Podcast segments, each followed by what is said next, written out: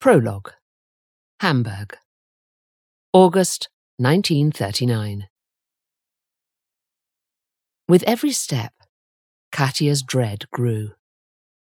Forcing herself up to the first floor, each stairwell echo tolled a warning bell until she reached the landing. It was as she feared. The door of her apartment was open a crack. Someone had been, or still was, inside. Her temples began to pulse as she stiffened and stepped across the threshold. As her heart thumped against her ribs, she started padding down the corridor, careful not to make a sound. But she didn't have to go far to see that while she was at work, there'd been an intruder. Moving silently past the kitchen, she stopped dead to confront the chaos in the salon cushions tossed to the floor, drawers emptied and hurled, ornaments broken. There'd been an intruder, all right, but this was no random burglary. The place had been ransacked, and Katja knew just who had done it and what they were looking for.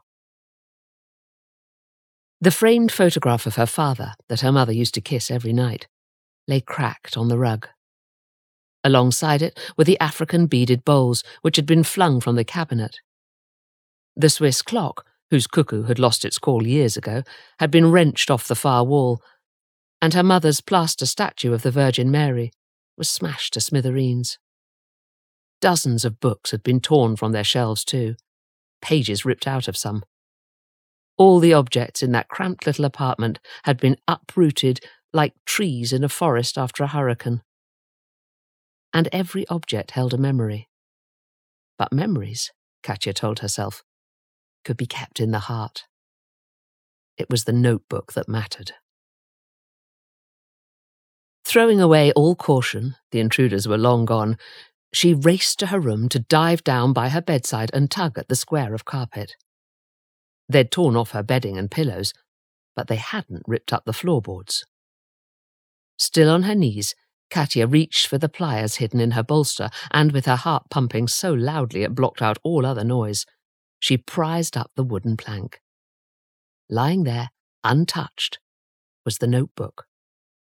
She'd already risked her life for these pages, and she would again. There was no time to waste.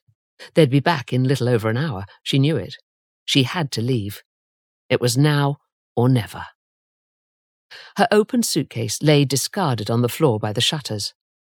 Hurriedly, she grabbed the clothes left scattered across the room blouses, skirts, underwear, and threw them inside. She paid much more attention to the notebook, slipping it under tissue paper in her leather hat box. Luckily, she'd had the foresight to take the passports and train tickets with her to work. They were safe. She'd been tempted to hail a taxi, but she knew she had to watch the cash Dr. Viktor had given her. It would be riskier, too.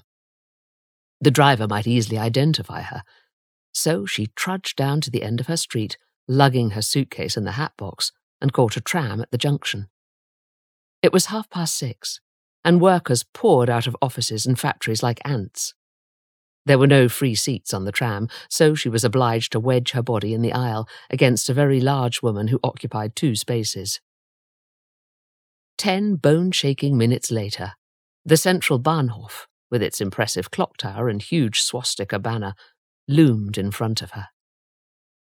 The tram pulled up outside. Men and women were streaming through the massive doors.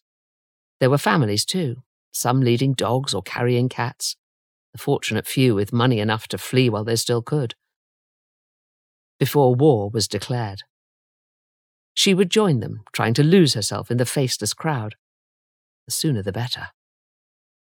Hefting her luggage along the aisle of the tram to the exit, she'd just tagged onto the end of the queue when two black saloon cars raced onto the station forecourt. They screeched to a halt by the entrance. Gestapo, muttered the large woman to her neighbour. The passengers paused for a moment to watch eight policemen rush into the station, the tide of commuters parting to let them pass. Katja didn't know who they were looking for, but she feared it could be her. Stepping off the tram, she proceeded into the station.